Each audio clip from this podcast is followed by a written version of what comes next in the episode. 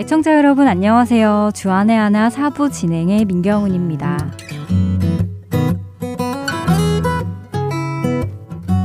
내년 2017년이면 마틴 루터로 시작된 종교개혁이 이루어진 지 500주년이 된다고 합니다.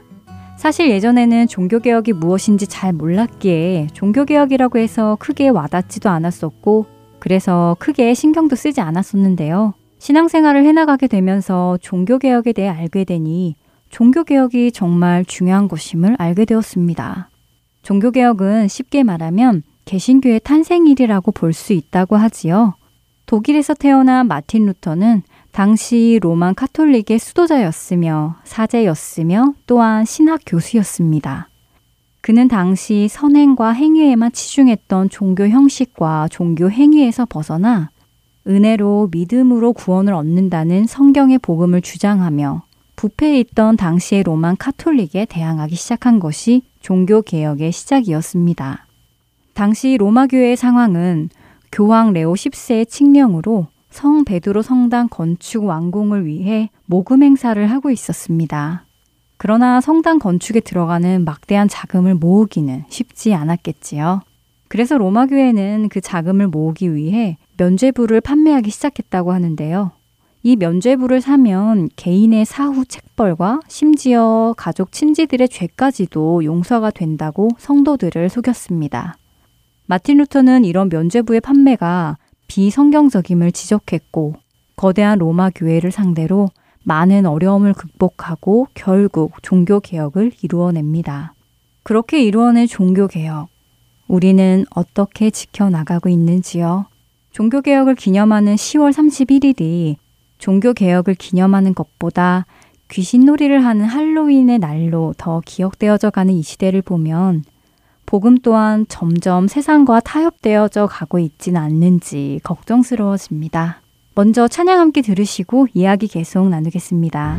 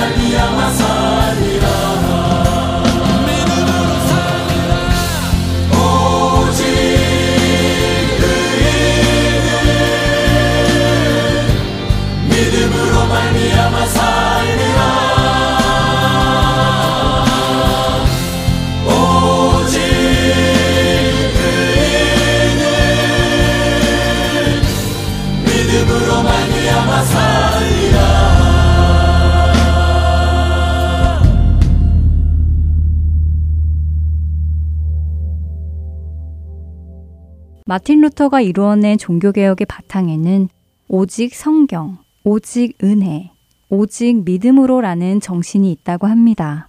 그 시대의 로마 카톨릭 수도원에서는 많은 규칙과 수도 규정이 있었다고 하는데요.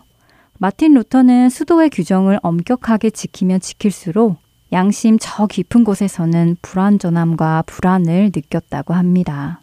그러던 중 성경을 깊이 연구하다가 로마서 1장 17절에 나오는 말씀, 복음에는 하나님의 의가 나타나서 믿음으로 믿음에 이르게 하나니 기록된 바 오직 의인은 믿음으로 말미암아 살리라 함과 같으니라 라는 말씀이 깊이 깨달아지며 구원은 행위로 얻어지는 것이 아니라 예수 그리스도의 대속하심의 은혜로 얻어진다는 진리를 깨닫게 되었다고 합니다. 진리를 깨달은 마틴 루터는 로마 교황청의 절대 교권에 맞서 성경에 근거하여 용감하게 싸웠지요. 그리고 그의 그런 개혁에 동조하는 사람들이 많이 생기게 되었다고 하는데요. 로마 교회는 이런 그들을 향해 프로테스탄트, 즉 항의하는 자들이라고 불렀습니다. 저는 이 항의하는 사람, 프로테스탄트라는 단어를 보며 많은 생각을 하게 되었습니다. 물론 거대한 로마 교회의 입장에서 보았을 때는 자신들의 권위에 항의하는 자들처럼 보여서 그렇게 불렀겠지만요. 결국 그들이 불렀던 프로테스탄트, 항의하는 자들의 의미는 개신교라고 불리는 지금 우리 시대의 교회의 이름이 되었습니다. 저는 프로테스탄트라는 이 말이 그리스도인과 왠지 모르게 어울린다 하는 생각이 들더라고요. 예수님께서 이 땅에 오셨을 때에도 예수님은 당시 유대 백성들 위에 큰 힘을 가지고 있던 바리새인들과 제사장들 그리고 서기관들을 향해 항의하시지 않으셨나요? 하나님을 향한 믿음과 사랑 없이 행위만 강조하던 그들의 제사, 겉모습만 그럴듯하게 보이려는 그들의 기도, 또 스스로 율법을 지킴으로 자신들이 의롭다고 생각했던 잘못된 믿음. 이런 그들을 향해 예수님께서는 복음의 참된 의미를 계속해서 설명하셨고 항의하셨지요. 그리고는 결국 그들의 힘에 의해 로마인들에게 넘겨져 십자가형을 당하셨습니다. 그리고 그런 예수님을 따르기로 한 제자들은 앞서 가신 예수님을 따라 불의에 항의하고 진리를 수호하다가 죽어갔지요.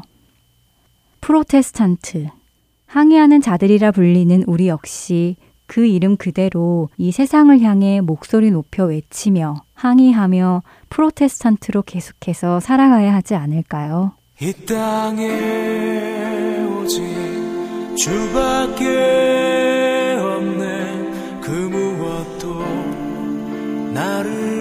채울 수 없네. 주님의 평안 내 안에 있네. 그 누구도 빼앗을 수 없네. 이 땅에 오직 주밖에 없네. 그 무엇도 나를 채울 수 없네. 주님의 평안 내 안에 있네. 그 누구도 빼앗을 수 없네. 세상은 변해가고 소망은 힘을 잃어도 변함없이 붙드시는 그 구원의 손길. 폭풍이 몰려와도 두려움 물러가네. 우리 위에 싸우시는 그 손을 의지해. 음, 이 세상 어디에서 평안을 찾을 수 있나? 목숨까지 내어주신 그 깊은 사랑을 우리가 바래왔고 꿈꾸어왔던 미래가 그 한없는 사랑 안에서 열리고 있네 yeah.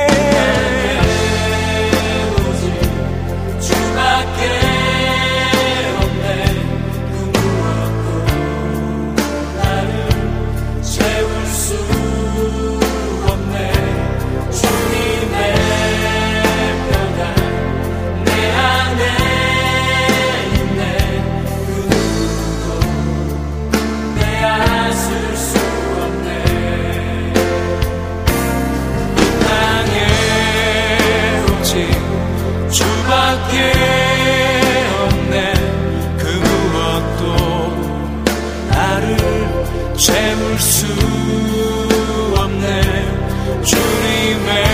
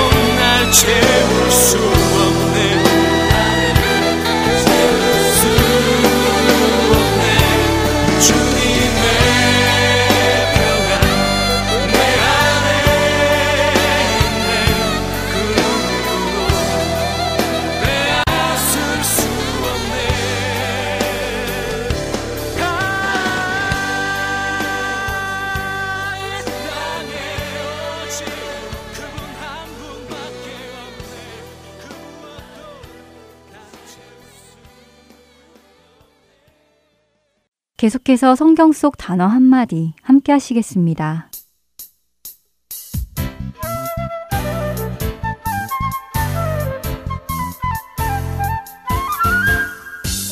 여러분 안녕하세요. 성경 속 단어 한마디 진행의 이다솜입니다.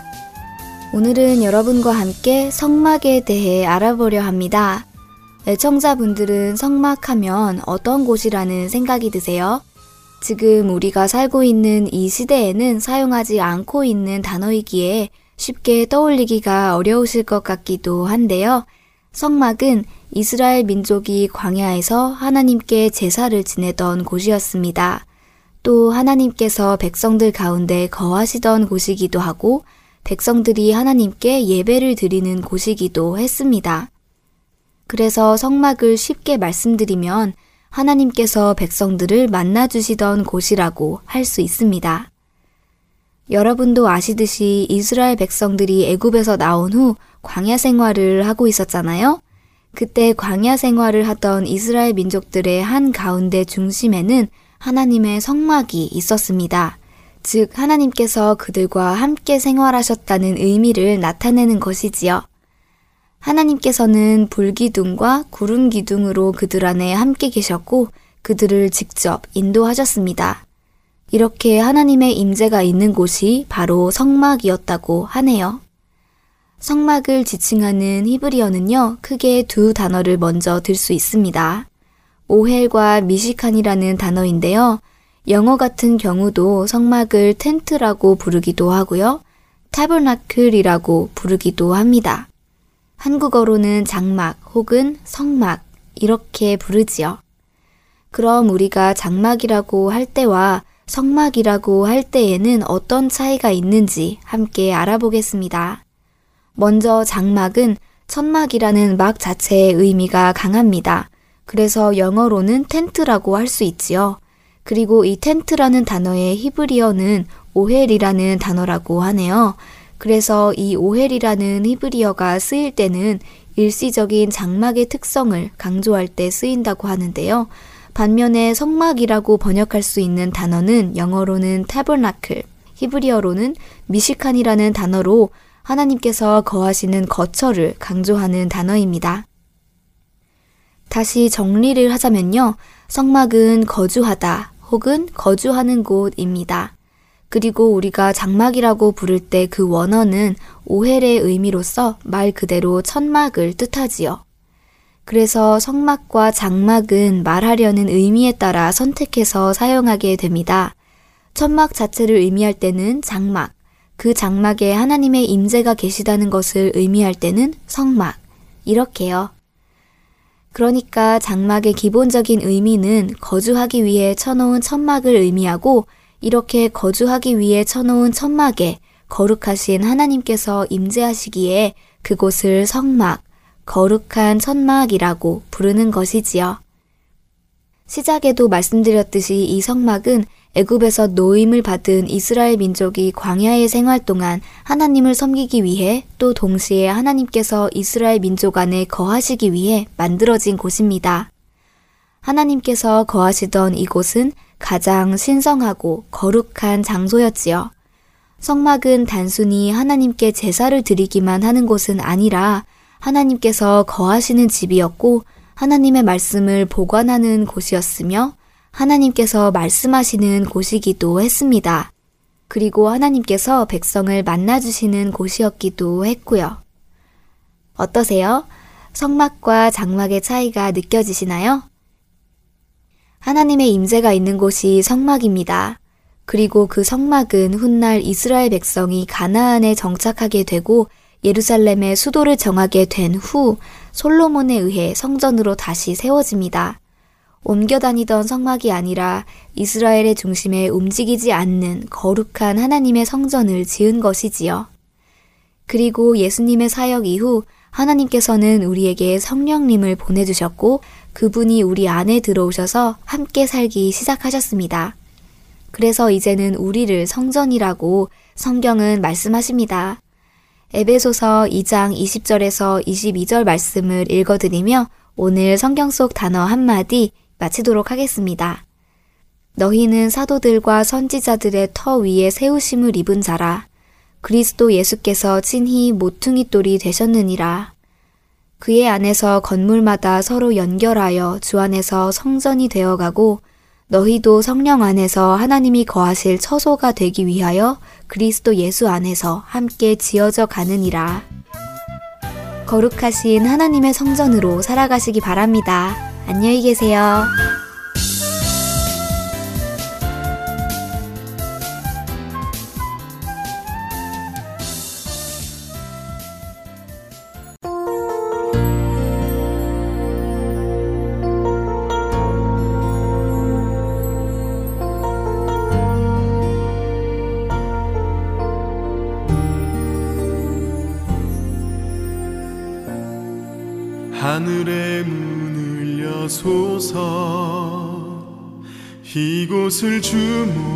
하소서 주를 향한 노래가 꺼지지 않으니 하늘을 열고 보소서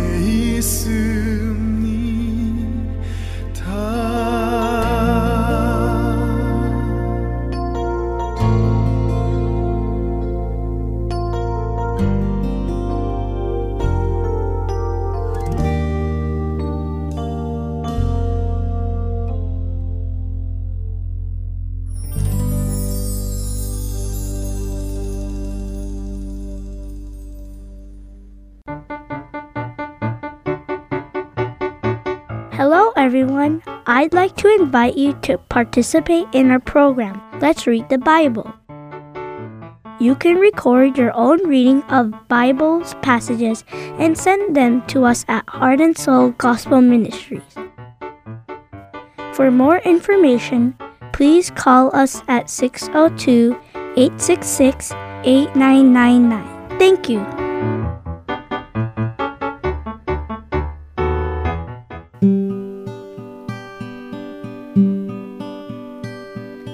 기쁜 소식 사랑으로 땅끝까지 전하는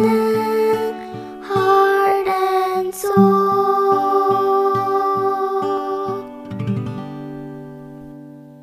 성경 강해로 이어집니다. 서울 베이직교회 조정민 목사께서 성령이 임하시다 라는 주제의 말씀 전해주십니다. 은혜 시간 되시길 바랍니다. 우리는 이 세상을 바꾸고 싶어 해요. 제도를 바꾸거나 시스템을 바꾸어서 이 세상을 바꾸고자 하지만은 하나님은 아닙니다. 하나님은 사람을 바꾸고자 하십니다. 하나님은 사람을 변화시키고자 해요. 그게 구원이에요. 정말 내버려 두면 죽을 수밖에 없는 인간. 아니 사실 살았다고 하나 죽은 인간. 그 인간을 다시 살리는 것, 되살리는 것. 그게 구원이고 그 구원으로부터 모든 게 시작이 되어야 한다는 것입니다. 우리는 그 순서를 자꾸 바꿔서 내가 뭔가를 바꾸고 내가 뭔가를 새로 이루고 내가 뭔가를 생산해내면 뭐가 될 줄로 자꾸 알아요. 그래서 결과는 어떻습니까? 이 세상을 한번 보십시오.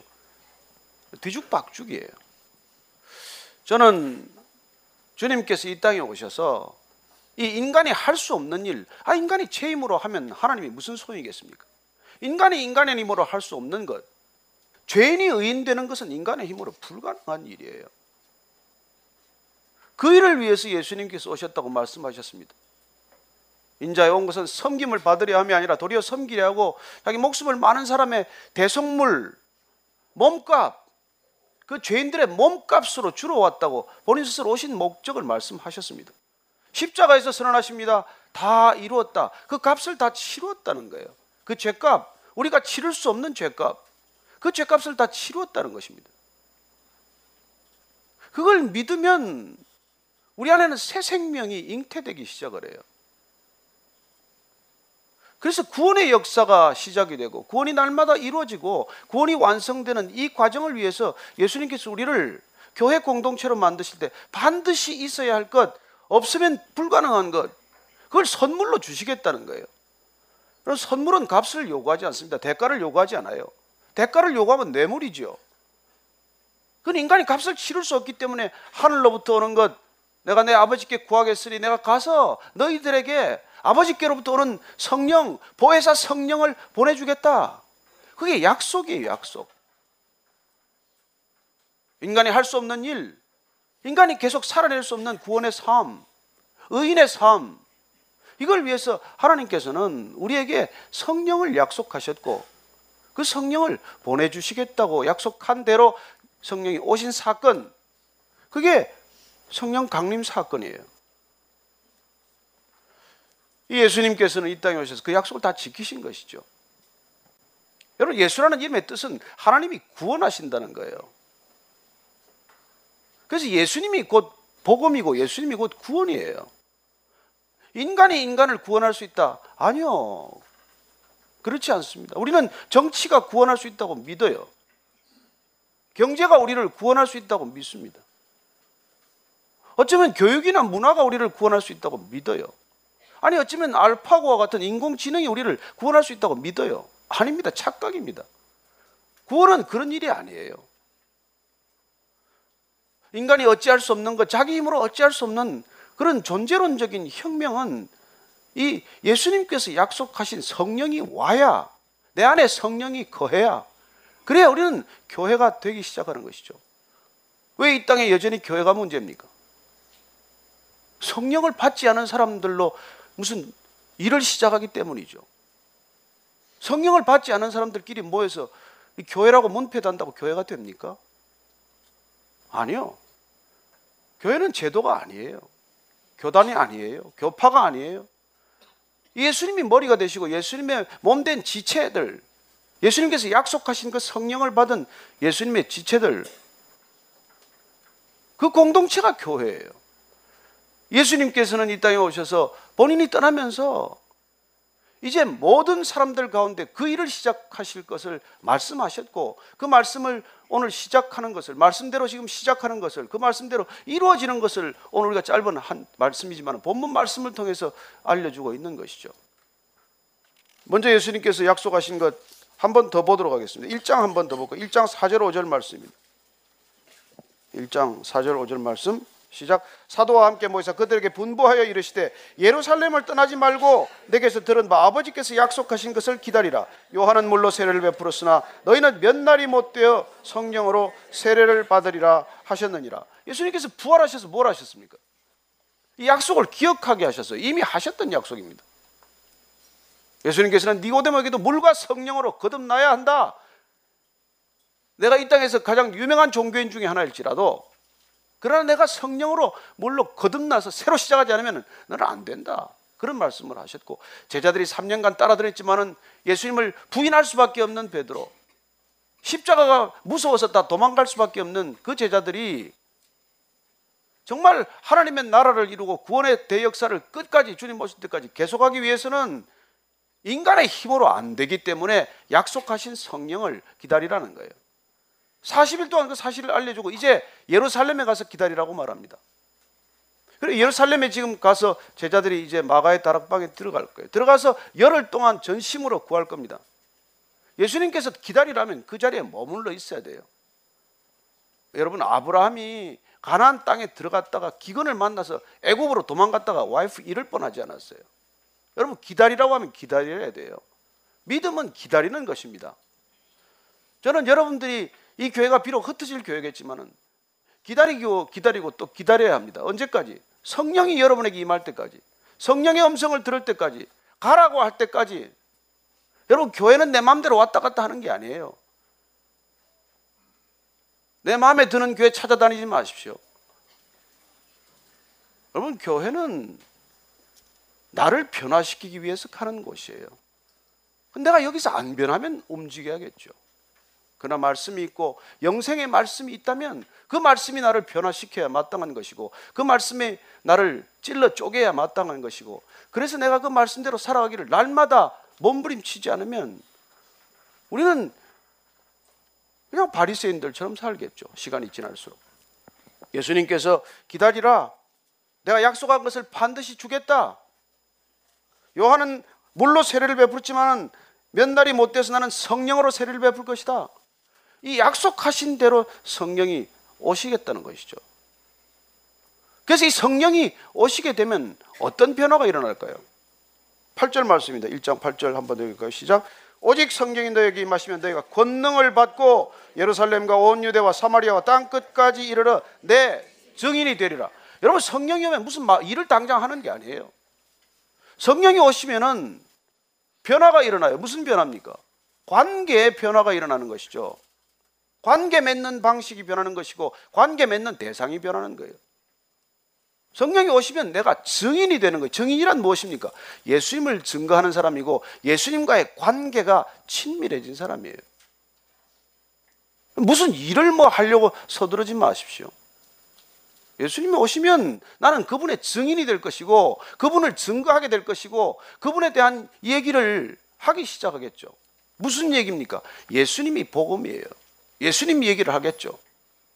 예수님의 삶과 죽음이 복음이에요. 그분이 구원하셨다가 복음이에요. 얼마나 간단합니까? 얼마나 단순합니까? 복잡하게 얘기할 게 뭐 있겠어요? 여러분, 증인이 된다는 것, 크리스찬이란 그리스도를 증언하는 증인이 된 삶을 산다는 것이죠. 그 초기에 처음에 이 크리스찬이라고 불렸어요. 크리스찬이라고 불렸던 이유는 그리스도가 그 안에 있는 사람, 그리스도께 속한 사람이라는 뜻이에요. 그분을 보면 증인이기 때문에 그리스도가 드러나는 것이죠. 그러나 중세 암흑기를 거쳐서 마틴 루터 종교개혁 이후에 크리스찬이라는 말이 프로테스탄트가 되고 말았어요. 그 왜냐하면 Roman Catholic이 그들에게 자꾸 저항한다, 반대한다. 그래서 프로테스탄트라는 이름이 붙었어요. 그러나 아니요. 크리스찬이 그 identity를 찾을 때 우리는 제도로서의 교회 그리고 시스템으로서의 교회에 저항하게 될 거예요. 우리나라에서는 옛날부터 어떻게 불렸나요? 예수쟁이라고 불렸어요. 예수쟁이. 입만 열면 자꾸 예수 얘기를 하니까 그 이름이 뭐 듣기 어감이 어떨지 몰라도 그 이름은 차라리 영광스러운 이름이에요. 개독교도보다는 적어도. 차라리 예수쟁이라고 불리는 게 낫지. 아, 욕을 먹으려면 이왕 예수님 얘기를 하다가 예수님 방식대로 살다가 욕을 얻어먹어야지. 예수님의 방식과 상관없이 살다가 개독교라는 얘기를 들을 이유는 없지 않습니까?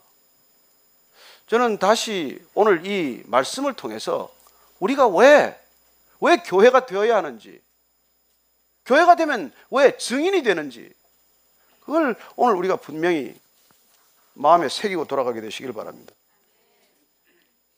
자, 드디어 약속한 대로 성령이 임합니다.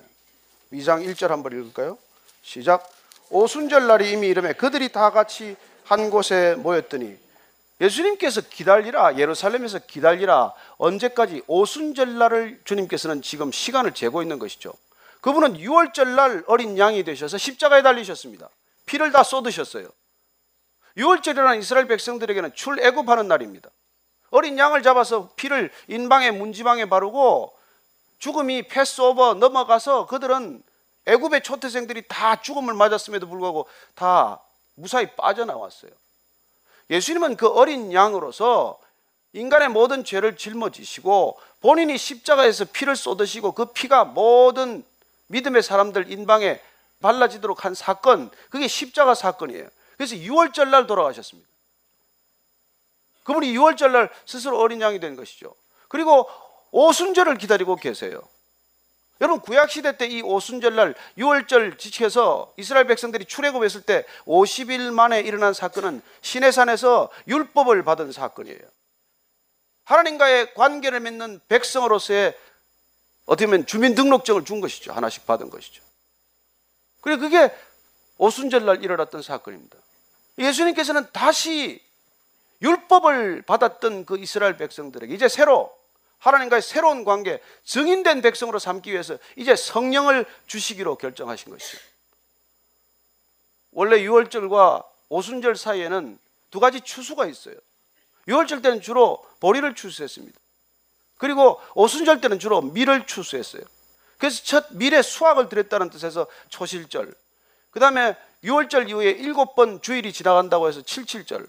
혹은 맥추절이라고 부르는 주간이에요. 이 오순절날 성령이 임하는 사건이 온 것이죠.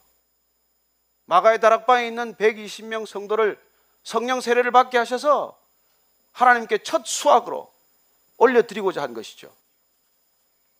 예수님께서는 때를 보고 오셨고, 때를 따라오셨고, 때를 따라서 모든 일을 진행하고 계십니다. 저는 여러분들이 예수님의 때가 완전하다는 것을 믿으시기 바랍니다.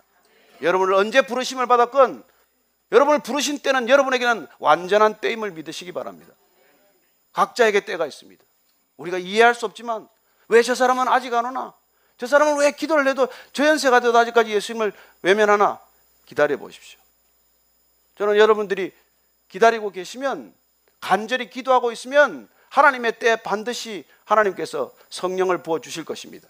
이 오순절의 성령 강림 사건은 주님께서 때를 기다리라. 예루살렘에서 흩어지지 말고 거기서 기다리라.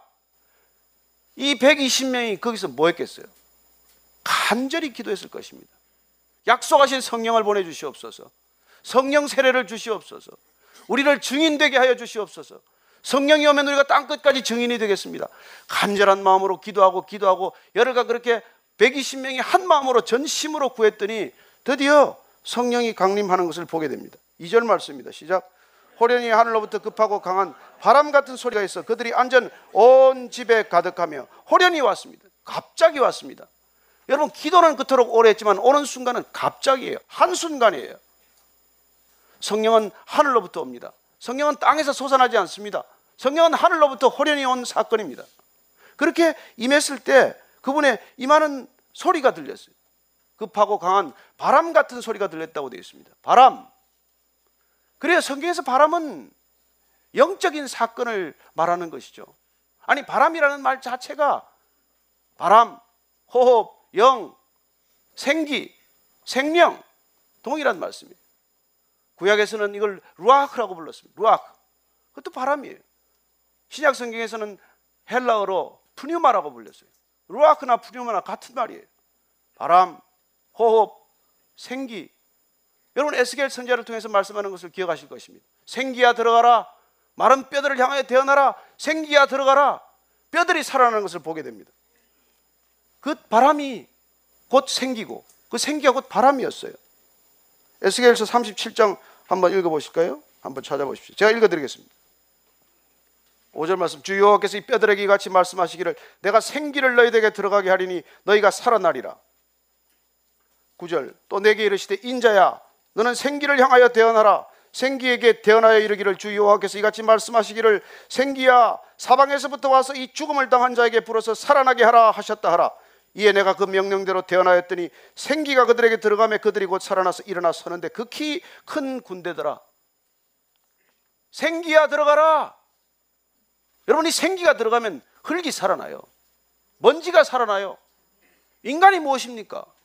한 줌 흙입니다. 한 줌 먼지예요 그러나 주님께서 인간을 지으시고 생기를 불어넣었더니 인간은 생명이 된 것입니다. 하나님과 교통하는 존재, 하나님을 아버지라고 부르는 존재. 그래야 죄짓기 전까지 아담은 하나님과 교통하는 존재였습니다. 죄가 들어오자 그는 숨는 존재가 되었어요. 아담아, 아담아, 내가 어디 있느냐? 부끄러워서 숨었다고 말합니다. 여러분, 왜 하나님을 피합니까? 왜 하나님을 두려워합니까? 내 안에 죄가 들어왔기 때문이에요. 죄 없는 어린이들은 부모를 두려워하지 않습니다. 이 바람이 그들이 앉은 마가의 다락방 온 집에 충만하게 가득하게 임하는 것을 보게 됩니다. 3절 말씀 또 볼까요? 시작. 마치 불의 혀처럼 갈라지는 것들이 그들에게 보여 각 사람 위에 하나씩 임하여 있더니 불의 혀처럼 갈라지는 것들이 큰 불길 보십시오. 마치 혀처럼 날름거리는 것을 보지 않습니까? 그것들이 각 사람에게 임했다는 거예요. 120명에게 각 사람에게 불의 혀처럼 모든 사람에게 임하는 것을 보게 됩니다. 성령은 소리로 임했습니다. 성령은 형상으로 모양으로 임했습니다. 모든 사람들이 다 보았어요. 이 불은 어떤 불입니까 대체로? 이 불은 여러분 출애굽기 3장에 모세가 보았던 바로 그 불이에요. 모세가 떨기나무에서 불이 붙었는데 나무는 불 붙지 아니고 그 불에서 하나님의 음성을 듣게 됩니다. 우리는 출애굽기 3장 모세가 어떻게 하나님을 만나는지 한 번 더 같이 읽도록 하겠습니다. 3장 1절에서 5절까지 뭐 찾으신 분들 따라 읽습니다. 시작. 모세가 그의 장인 미디안 제사장 이드로의 양떼를 치더니 그 떼를 광야 서쪽으로 인도하여 하나님의 산 호렙의 이름에 여호와의 사자가 떨기나무 가운데로부터 나오는 불꽃 안에서 그에게 나타나시니라.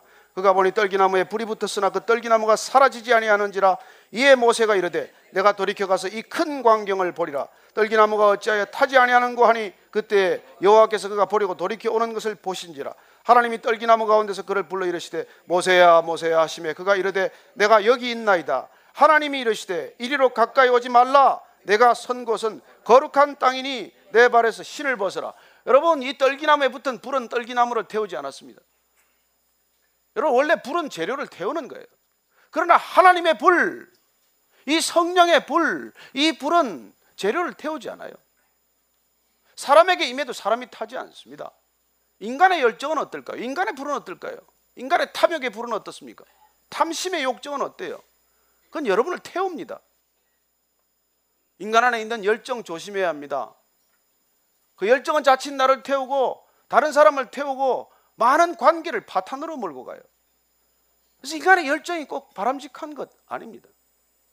정말 그 열정이 하나님께 붙들리지 않으면 성령의 기름 부으심이 없다면 성령에 붙들리지 않으면 그 열정은 우리를 해치는 것이 될 것이고 다른 사람을 해치는 무기가 되고 말 거예요. 그리고 오늘 우리가 이 모세가 보았던 그 불, 꺼지지 않는 불. 여러분 그 불은 영원한 불이에요. 우리 인간은 나이 들면 그 불이 사그라듭니다. 점점 나이 들고 점점 열정이 사그라들어요. 그러나 여러분 하나님의 불은 사그라드는 법이 없습니다. 그 불은 우리를 태우지 않을 것이요. 그 불은 영원히 우리 안에서 타올라도 꺼지지 않는 불이 되기 때문에 하나님의 열정을 받은 사람들은 그 열정이 날마다 새로워지는 것을 경험하지 그 열정이 사그라들지 않습니다. 저는 여러분들이 하나님의 열정에 사로잡히게 되기를 바랍니다. 인간의 열정 가지고는 오래 못 가요. 그러나 여러분들이 하나님의 불에 사로잡히면 그 불은 여러분들을 영원에서 영원까지 이끌어가는 꺼지지 않는 불, 소멸되지 않는 불, 놀라운 불이 되는 것이죠. 바람처럼 불처럼 임한 성령, 이 성령이 오늘 이 교회는 임하지 않겠습니까? 저는 여러분들이 간절히 갈망하고 간절히 기도하면 동일하게 하나님께서는 성령을 부어주실 것입니다. 그 성령을 받고 돌아가십시오. 교회 다른 일로 오지 않습니다. 교회 무슨 일로 오겠습니까?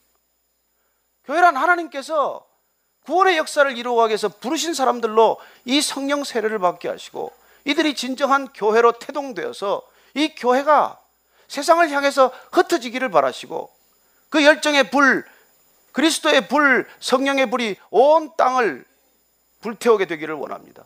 죄악을 불태우고 탐욕을 불태우고 자기 중심적으로 살아가는 모든 인간들의 그 정욕을 불태워서 하나님이 원하시는 하나님의 나라를 이루어 가시기를 원하시는 것이죠. 우리 하나 구원받는 것으로 만족하시겠습니까? 여러분 하나 구원받는 것으로 모든 게 끝입니까? 아니요. 그 불은 여러분을 통해서 그 불씨는 어딘가로 전해지겠죠. 하늘의 미랄이 떨어져 죽으면 많은 열매를 맺는다고 말합니다. 요셉의 가지가 무성해서 담을 넘어가면 그 열매가 많은 사람들에게 이로운 열매가 될 것입니다. 나 혼자 구원받는 데 만족하지 마십시오. 불을 받으셨습니까? 성령 받으셨습니까? 그러면 반드시 누군가에게 그 불은 빛이 될 것이고 누군가에게 놀라운 열정의 또 다른 씨앗이 될 것입니다. 오늘 그 얘기를 하고 계신 것이죠. 그걸 보여주고 계신 것이죠. 사절 말씀입니다. 시작. 그들이 다 성령의 충만함을 받고 성령이 말하게 하심을 따라 다른 언어들로 말하기를 시작하니라. 성령 세례가 부어졌습니다. 성령이 임했습니다. 각 사람에게 성령이 임했더니 처음 나타난 현상은 무엇입니까? 성령이 말하게 하심을 따라 말하기 시작하는 것이죠. 하나님은 말씀하십니다. 천지를 창조하실 때 말씀으로 창조하셨습니다. 여러분, 우리가 내 마음대로 말하는 사람이 있고 하나님의 말하게 하심을 따라 말하는 사람이 있다는 것입니다. 성령 세례란 무엇입니까? 성령의 말하게 하심을 따라 말하기 시작하는 것이죠. 내 성질대로, 내 하고 싶은 대로, 그냥 나오는 대로 그렇게 짓그려대거나 그게 아니라 성령께서 내 입술을 주장하시고 성령께서 내 마음과 생각을 붙드셔서 성령께서 말하게 하심을 따라 말하는 사건, 이 성령 세례 받은 사람들의 특징이에요. 그 성령 세례 받은 사람은 말이 달라지는 것입니다. 말이 달라져요. 여기는 방언이라고 되어 있습니다. 이 방언을 들었더니 각국에서 온 사람들, 전혀 다른 언어를 쓰는 사람들이 그 나라 말로 들었다고 되어 있습니다. 원래 갈릴리 사람들이에요. 갈릴리 시골 동네에서 외국어라고는 단 한마디도 못하는 사람들입니다. 그러나 이 성경을 보면은 우리는 두 가지가 가능하죠. 하나는 이 사람들이 성령 세례를 받아서 각국의 언어로 말했다라고도 해석할 수 있을 것이고 또 하나는 그 사람들은 갈릴리 말로 했지만 듣는 사람들이 각 사람의 언어로 각 나라 말로 자기가 온 곳에서의 그 방언으로 들었다는 그런 해석도 가능하죠. 어떤 일이든 어떤 경우건 중요한 것은 모든 사람들이 동일하게 소통이 시작되었다는 것입니다. 여러분 성령이 오면은 막힌 담이 허물어지는 것을 경험합니다. 막힌 것들이 뚫리고 불통되던 것, 소통되지 않는 것들이 소통되기 시작하는 것을 경험하게 될 것입니다. 창세기 11장에 보면은 바벨탑 사건을 여러분들은 기억하실 것입니다. 바벨탑이란 무엇입니까? 인간이 자기를 드러내기 위해서 자기가 하나님처럼 높아지기 위해서 쌓았던 탑, 바벨탑을 쌓던 사건이죠. 그 바벨탑을 쌓을 때 하나님께서 이렇게 말씀하십니다.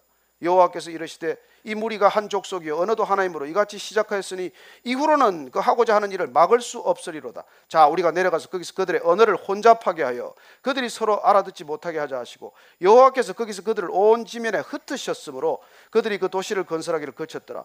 그러므로 그 이름을 바벨이라 하니 이는 여호와께서 거기서 온 땅의 언어를 혼잡하게 하셨음이니라. 여호와께서 거기서 그들을 온 지면에 흩으셨더라. 여러분 바벨이란 혼잡해진 거예요. 말이 안 통하는 거예요. 죄인들의 특징입니다. 하나님께서 언어를 흩으셨기 때문에 죄인들끼리 얘기하면 무슨 얘기인지 잘 못 알아들어요. 소통이 잘 안 돼요. 같은 말을 했는데 무슨 말인지 못 알아들어요. 이게 여러분들 죄가 있고 탐심이 있으면은 자기 듣고 싶은 대로 듣고 자기 하고 싶은 대로 말하기 때문이에요. 그래 이렇게 소통이 되지 않는 세상, 우리는 그런 세상을 살고 있습니다.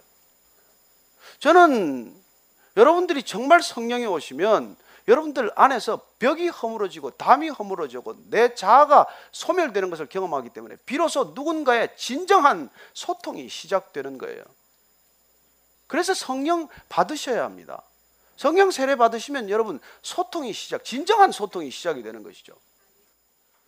저는 이 놀라운 사건, 이런 사건, 성령 사건을 경험한 사람이 사도 바울이에요, 사실은. 그는 그 전에 하나님을 몰랐습니까? 하나님을 누구보다도 많이 연구했고, 누구보다도 많이 가르쳤고, 누구보다도 하나님과 잘 안다고 생각했던 사람이에요. 그러나 그런 사람이 예수님을 핍박하는 사람이 되었고, 크리스천을 잡으러 다니는 사람이 되었고, 그가 예수님을 만나서 정작 영의 사람이 되고 나서 그는 이렇게 고백하는 것을 듣게 됩니다. 자, 로마서 8장 9절 말씀. 한번 잡으셨으면 같이 읽을게요. 로마서 8장 9절 말씀. 시작. 만일 너희 속에 하나님의 영이 거하시면 너희가 육신에 있지 아니하고 영에 있나니 누구든지 그리스도의 영이 없으면 그리스도의 사람이 아니니라. 13절 여러분 내가 육신대로 살면 반드시 죽을 것이로되 영으로서 몸의 행실을 죽이면 살리니 무릇 하나님의 영으로 인도함을 받는 사람은 곧 하나님의 아들이라. 여러분 우리가 왜 하나님의 아들, 하나님의 딸, 하나님의 자녀가 되었다고 말합니까? 약속하신 성령이 우리에게 오면 하나님과의 벽도 허물어지고 수평적인 관계의 벽도 허물어져서 정말 하나님의 한 자녀가 되고 한 가족이 되고 한 공동체가 되는 것을 경험하게 되는 것이죠. 이게 교회라는 것입니다. 이런 교회를 위해서 주님께서 성령을 약속하셨고 그 성령이 우리에게 임하면 우리는 놀랍게도 소통이 안 되던 사람들이 소통이 일어나기 시작하고 한 공동체, 한 믿음, 한 성령 안에서 놀라운 관계가 형성이 되는 것이죠. 그 모든 관계가 무슨 사적인 이익을 추구하기 위한 겁니까? 교회 공동체를 만들어서 무슨 정의당, 당을 만들자는 겁니까? 아니요. 예수님을 함께 증언하는 증거하는 증인 공동체가 되는 것이죠. 교회는 나의 자신을 드러내기 위한 공동체가 아닙니다. 오직 예수님이 구원이라는 것, 그분을 통해서 우리가 죽음에서 사망에서 생명으로 건져져야 한다는 것, 죽은 사람이 살아나야 한다는 것, 그걸 하나 전하기 위해서 우리가 이런 교회가 된 것이죠. 자, 오늘 이런 사건이 일어났을 때 이 다락방에서 일어난 걸 조금 더 보십시다. 5절, 6절, 7절, 8절 말씀 같이 읽습니다. 시작. 그때 경건한 유대인들이 천하 각국으로부터 와서 예루살렘에 머물러 있더니 이 소리가 나매 큰 무리가 모여 각각 자기의 방언으로 제자들이 말하는 것을 듣고 소동하여 다 놀라 신기하게 여겨 이르되 보라 이 말하는 사람들이 다 갈릴리 사람이 아니냐 우리가 우리 각 사람이 난곳 방언으로 듣게 되는 것이 어찌 됨이냐 자 이런 현상이 일어났을 때 다른 사람들이 이 사람들을 보고 어떻게 됐냐는 것이죠. 여러분 이런 성령이 오시는 사건이 있으면 첫째는 사람들이 소동하게 돼요. 소동하게. 그리고 다 놀라게 됩니다. 그리고 신기하게 여기게 돼요. 저는 여러분들이 지금까지 신앙생활 하시면서 여러분들이 신앙생활을 하는 것, 여러분들이 정말 교회된 삶을 살아갈 때 누군가 여러분을 신기하게 여기는 사람이 있었습니까? 여러분이 크리스찬이 된 걸 보고 놀라는 사람이 있으셨습니까? 여러분이 크리스찬 된것 때문에 집안에 소동이 한 번 났습니까? 그런 일이 단 한 번도 없었다면 심각한 문제예요. 여러분 그렇게 지금 듣고 있을 일이 아닙니다. 보통 일이 아니에요. 정말 진정한 그리스도인이 된다는 것, 거듭난다는 것, 진정한 교회가 된다는 것, 우리가 성령이 오셨다는 것, 그건 소동을 일으켜요. 그래서 정말 예수님 믿기 시작하면 집에서 난리가 나는 겁니다. 온 집안이 그냥 소동이 일어나요. 여기 우리 성도들 가운데 한 분 여러분 제가 낮에 점심 먹을 때 예수님 영접 기도했어요. 예수님 영접 기도하고 그날 밤에 들어가서 부적 다 갖다 버렸습니다. 그래서 집에 난리가 났어요. 평생 부적 가지고 평생 그거 가지고 살았는데 예수님이 영접 기도 한 번 했을 뿐인데 가서 그런 소동을 일으킨단 말이에요. 집안 사람들이 다 놀라고 다 이상하게 여기는 것이죠. 여러분 신앙이란 영적 사건이에요. 믿음 사건이란 영적 사건이에요. 은혜 사건이란 영적 사건이에요. 없었던 일, 지금까지 경험하지 못했던 일이 일어나는 것이니까요. 그래서 여러분들이 이런 성령이 나한테 오면은 이런 일들이 그냥 날마다 경험하게 되는 것이죠. 여러분 변한 게 놀라워야 되고 신기해야 되고 그게 궁금해야 되지 않습니까? 저 사람이 왜 저러나 도대체? 왜 저렇게 사나? 저는 이 초대교회의 놀라운 일들이 동일하게 오늘 이 시대도 가능하다고 믿습니다. 저는 동일하게도 이 시대가 교회만이 소망이라고 믿습니다. 나는 동일하게 이 시대가 교회만이 답을 줄 수 있다고 믿습니다. 그러나 세상은 우리에게 반문합니다. 어디 그런 교회가 있습니까? 교회가 어떻게 그런 일이 가능합니까? 반문할지 몰라요. 그러나 여기서 우리는 주의해야 합니다. 어떤 것이 진정한 교회입니까? 여러분들이 교회가 정말 궁금하면 사도행전으로 돌아가십시오. 복음이 정말 궁금하면 사복음서로 돌아가십시오. 예수님이 복음입니다. 성령님이 교회입니다. 초대교회로 돌아가야 이게 답이 있지 지금 이 시대에서 우리가 답을 구할 수는 없게 됐어요. 물론 초대교회 사도행전적인 교회가 이 땅에도 있습니다. 그러나 그 교회는 제도가 아닙니다. 그 교회는 교단도 교파도 아니고 그 교회는 어떤 것도 아니에요. 다만 예수님이 머리가 되시고 정말 그리스도를 주라고 고백하는 성령 받은 사람들이 몸 된 교회 그런 교회는 지금도 저는 세상에 감동을 줄 수 있고 세상에 충격을 줄 수 있고 세상에 답이 될 수 있다고 믿습니다. 한두 사람이면 족합니다. 많은 사람 필요하지 않습니다. 하나님께서는 단 한 사람 아브라함으로 믿음의 조상을 삼으실 수 있는 분이고 다윗 한 사람으로 이스라엘 왕국을 만드실 수 있는 분이고 요셉 한 사람으로 애굽 백성들을 구원할 수 있는 분이시고 저는 동일하게도 이 시대도 단 한 사람 주님께 헌신된 사람 주님께 온전히 자기 자신을 올려드린 사람 한 사람을 통해서 일하실 수 있다고 믿습니다. 저와 여러분들이 그런 사람 되시는 것 그게 주님의 꿈이고 그 일을 위해서 주님께서는 내 힘으로 안 되기 때문에 여러분 내 힘으로 구원이 안 되기 때문에 내 힘으로 구원의 삶을 이룰 수 없기 때문에 내 힘으로 구원의 삶을 완성할 수 없기 때문에 날마다 구원의 삶을 이루고 증인되도록 성령님을 보내주신 것이죠. 그랬더니 우리의 말이 달라졌습니다. 우리의 입술이 달라졌습니다. 우리의 고백이 달라졌어요. 우리의 꿈이 달라졌습니다. 우리의 비전이 달라졌어요. 세상 것들이 아닌 것이죠. 자, 그날 여기 온 사람들 한번 명단을 볼까요? 9절부터 11절까지 쭉 읽겠습니다. 시작. 우리는 바데인과 메데인과 엘람인과 또 메소보다미아, 유대와 갑바도기아, 본도와 아시아, 부르기아와 바빌리아, 애국과 및 구레네에 가까운 리비아 여러 지방에 사는 사람들과 로마로부터 온 나그네 곧 유대인과 유대교에 들어온 사람들과 그레데인과 아라비아인들이라 우리가 다 우리의 각 은으로 하나님의 큰 일을 말함을 듣는도도 하고 다 놀라며 당황하여 서로 이르되 이 어찌된 일이냐 하며 자 여기 보십시오. 이 뭘 이렇게 많이 적어놨어요? 이거 한두 개만 적으면 됐지 왜 이걸 다 적었을까요? 이게 그 당시의 세계예요. 그 당시에 온 민족들과 온 나라들입니다 이 사람들이 이런 소동이 일어나는 현장에 하나님께서는 각 나라 언어를 쓰는 모든 사람들을 여기다가 다 목격하게 하신 것입니다. 이게 그 땅의 온 세계 온 민족들이에요. 그래서 오순절 날 마가의 다락방에 있었던 이 사건을 통해서 하나님께서 무엇로 의도하고 계실까요? 온 땅의 언어로 복음이 편만하게 두루두루 증거될 것을 말씀하고 계신 것이죠. 성령이 오셨다는 것은 성령의 시대가 시작되었다는 것은 이제 온 열방이 주님께로 돌아오기 시작한다는 것을 보여주고 계신 것이죠. 복음은 땅 끝까지 전해질 것입니다. 누가 전하실까요? 성령님이 하십니다. 순종하고 떠나는 사람들이 있겠지만 사람을 통해서 일들은 다 이루어지지 않습니다. 하나님께 붙들린 사람, 성령 받은 사람, 그 사람이 순종할 때 이 모든 땅 끝까지 모든 언어로 복음이 전해지게 될 것입니다. 교회는 태동부터 글로벌 처치예요. 교회는 시작부터 온 땅, 온 세상을 가슴에 품고 시작하는 것입니다. 비록 갈릴리의 몇 사람들이지만, 비록 이스라엘 문 밖을 나가 본 적이 없는 사람들이지만은 성령이 임하시면 너희가 권능, 너희가 능력을 받고 온 유대와 사마리아와 땅 끝까지 이르러 땅 끝까지 이르러 내 증인이 되리라. 말씀하신 것이 반드시 이루어질 줄로 믿으시기 바랍니다. 여러분들이 가지 않아도 내가 가지 않아도 하나님께서는 그 일을 처음부터 끝까지 하고 계시고 주님께서 그 일이 다 이루어지면 주님께서 도적같이 오실 것이라고 약속하셨습니다. 저는 오늘 이 말씀을 통해서 우리는 우리가 살아가는 삶의 현주소를 다시 한번 보게 됩니다. 13절 말씀입니다. 시작. 또 어떤 이들은 조롱하여 이르되 그들이 세술에 취하였다 하더라.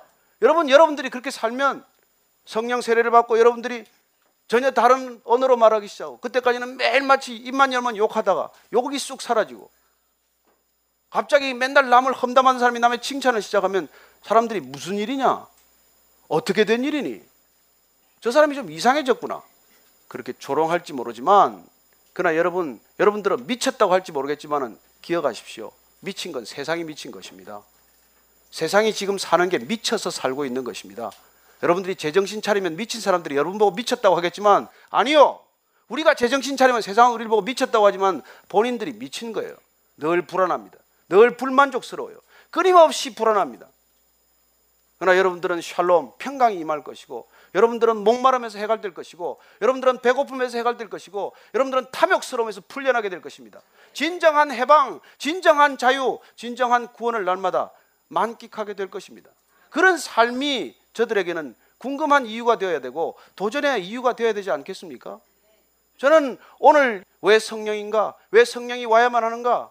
왜 우리는 성령 세례를 받아야 하는가? 확실한 이유를 깨닫고 돌아가 되기를 바랍니다. 여러분들의 기도 제목은 무엇입니까? 여러분들 자녀를 위한 기도 제목은 무엇이 되어야 합니까? 어떤 것보다도 무엇보다도 한 가지를 구하십시오. 성령 세례 받게 해 주십시오. 성령 충만하게 해 주십시오. 성령이 임하게 해 주십시오. 바람처럼 불처럼 임하게 해 주십시오. 온 교회가 바람처럼 불처럼 임한 성령 때문에 뛰쳐나가게 하여 주옵소서. 하나님 이 다락방에 갇히지 않고 이 좁은 공간에 갇히지 않고 세계를 향하여 뛰쳐나가게 하여 주옵소서. 기득권에 안주하지 않게 하시고 작은 이익에 안주하지 않게 하시고 그런 소탐대시라는 삶 살지 않게 하시고 열방을 가슴에 품고 하나님의 꿈과 비전을 품고 땅 끝까지 달려가는 저와 여러분 되게 해 주십시오. 그런 기도를 올려드리는 진정한 그리스도인 되시 않겠습니까? 그런 교회가 세상에서 조롱받겠습니까? 저는 여전히 세상에서는 교회가 소망이 되어야 한다고 믿습니다. 저는 여전히 교회가 세상의 꿈이 되어야 한다고 믿습니다. 그 일을 위해서 오늘 같이 기도하실 것입니다. 같이 한번 기도하십시다. 그 안전한 마음으로 하나님 아버지 우리 각 사람에게 성령 임하게 해주십시오. 각 사람에게 불처럼 바람처럼 성령이 임하게 해주십시오. 내가 은과 금은 없지만 내가 내게 있는 것으로 명하노니 나사렛 예수 그리스도 이름으로 일어나 걸어라. 그렇게 명령했을 때 안전뱅이가 일어나 걷고 일어나 뛰었듯이 우리에게 은과 금은 없을지라도 우리에게 돈과 권력은 없을지라도 내게 있는 것 나사렛 예수 그리스도의 이름으로 명하여 이 세상이 놀라는 일을 경험하게 하여 주옵소서. 온 성도들이 그렇게 한번 한마음 전심으로 기도하시기를 원합니다. 하나님 아버지 불처럼 바람처럼 성령을 받게 하여 주옵소서. 그리하여 우리는 이 좁은 공간에 이 작은 이익에 이 작은 기득권과 내 입장에 머물러 있지 않고 세상을 향하여 떨쳐 일어나는 위대한 그리스도인들 다 되게 하여 주옵소서. 예수님 이름으로 기도합니다. 아멘.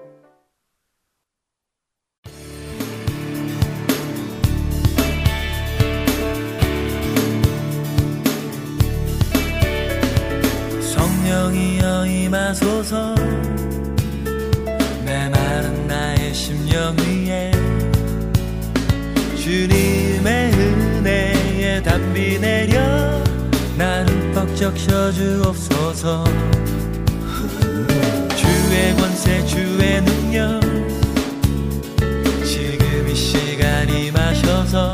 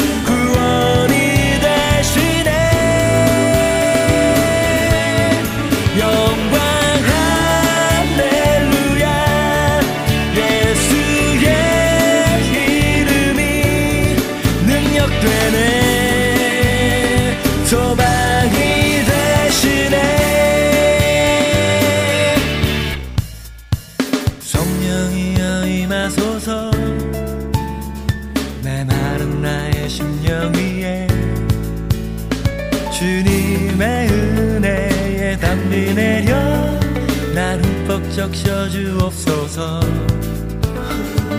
주의 권세 주